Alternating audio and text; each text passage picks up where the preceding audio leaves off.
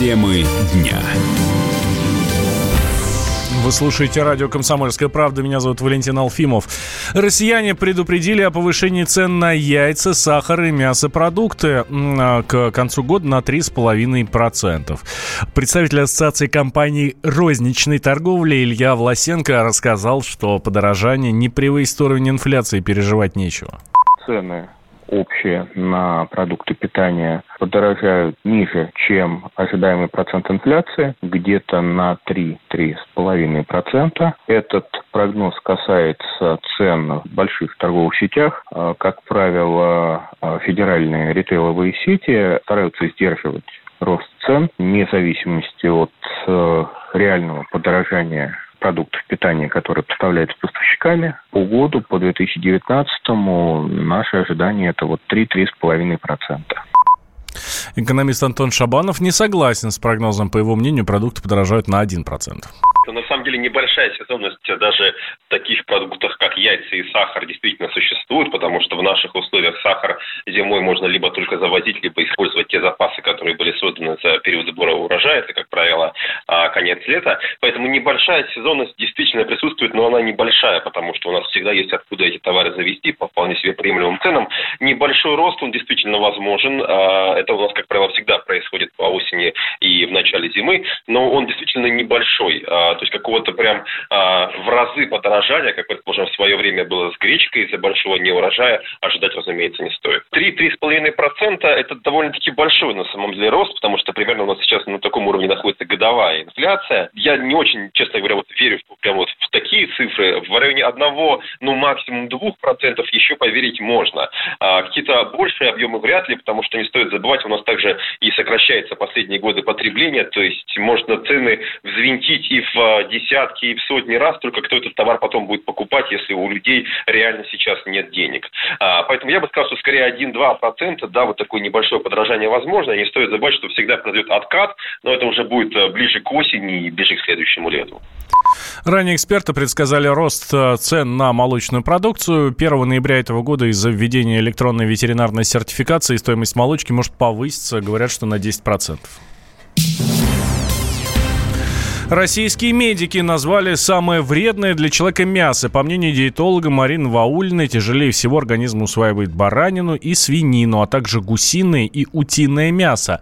Кроме того, большое значение имеет способ транспортировки, хранения и приготовления такой продукции. Ваульна отметила, что чем дольше срок хранения в вакууме, тем больше он содержит консервантов. Также мясо в такой упаковке часто размораживают и замораживают, прям даже по несколько раз мясные продукты – это копчение, соление, маринование в вакуумной упаковке. И Здесь не столько вакуумная упаковка э, на первом месте по вредности, сколько именно продукт переработки мяса, да, и э, метод, э, потому что высокое содержание соли, нитриты, нитраты, там, фиксаторы цвета, там и так далее, очень много дополнительных таких ингредиентов, которые как раз не полезные. Второму-то человеку, человеку больному с заболеванием желудочно-кишечного тракта, с высоким давлением, там, высокое содержание соли. То есть вот это именно не полезно. Про жирность, например, самое у нас, э, ну, считается наиболее диетическим, это куриная грудка, это э, телятина, да, там, это, ну, примерно до 100 килокалорий. Там уже идет говядина, потом э, баранина не жирная, и гуси, утки, и баранина жирная, это уже более такие вот, ну, более калорийные продукты. И э, разговор о том, что каждый день Э, может быть, и не надо употреблять, не, не, не то, что может быть не надо, каждый день не надо употреблять. Пища должна быть разнообразная. Но два раза в неделю никаких проблем, а про вредность мяса это как переработать. Мы не говорим, что шашлыки каждый день полезны. Нет, они не полезны. Метод приготовления мяса тоже очень важен. Полезнее всего при маринаде мяса заливать его кефиром, водой, лимонным соком или соевым соусом, а вот вымачивание в соленых растворах крайне вредно, отмечает диетолог. Россия стала лидером Европы по количеству безналичных платежей. Число карточных транзакций в нашей стране за последние 8 лет увеличилось почти в 30 раз. Об этом сообщается в докладе Международной комиссии. А, Международная комиссия – это Boston Consulting Group.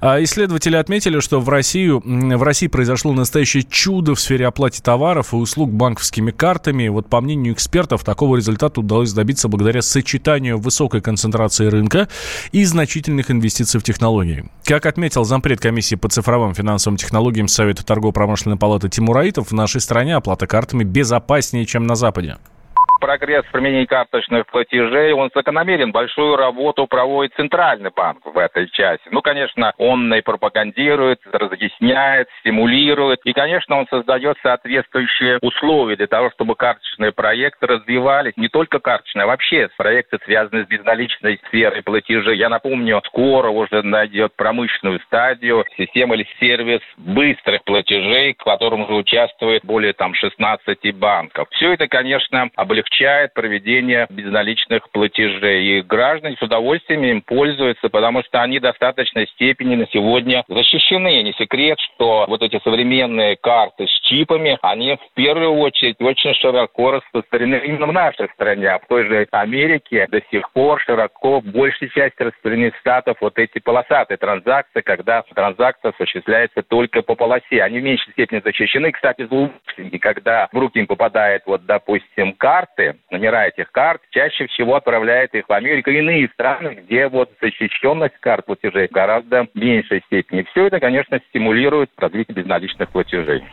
Кроме того, бесконтактные платежи, платежи с мобильных телефонов гораздо лучше адаптировались у нас, чем в других странах. За последний год россияне стали почти в три раза чаще оплачивать покупки таким способом. При этом гаджеты постепенно вытесняют пластиковые карты. А, а можно денег на... Конечно. Мы не спросим, для чего вам деньги. Мы просто можем их вам дать. Всего за 45 минут под залог ПТС на собственное авто. Я не могу без машины. А машина останется у вас. Пользуйтесь. Хорошо. А то кредиты задушили. Мы можем помочь. Рефинансирование на выгодных условиях. Получите деньги и вздохните свободно. Звоните 135 30 70. Код города 495. Повторяю, 135 30 70. Предложение не является публичной офертой. ООО «МКК Залогатор».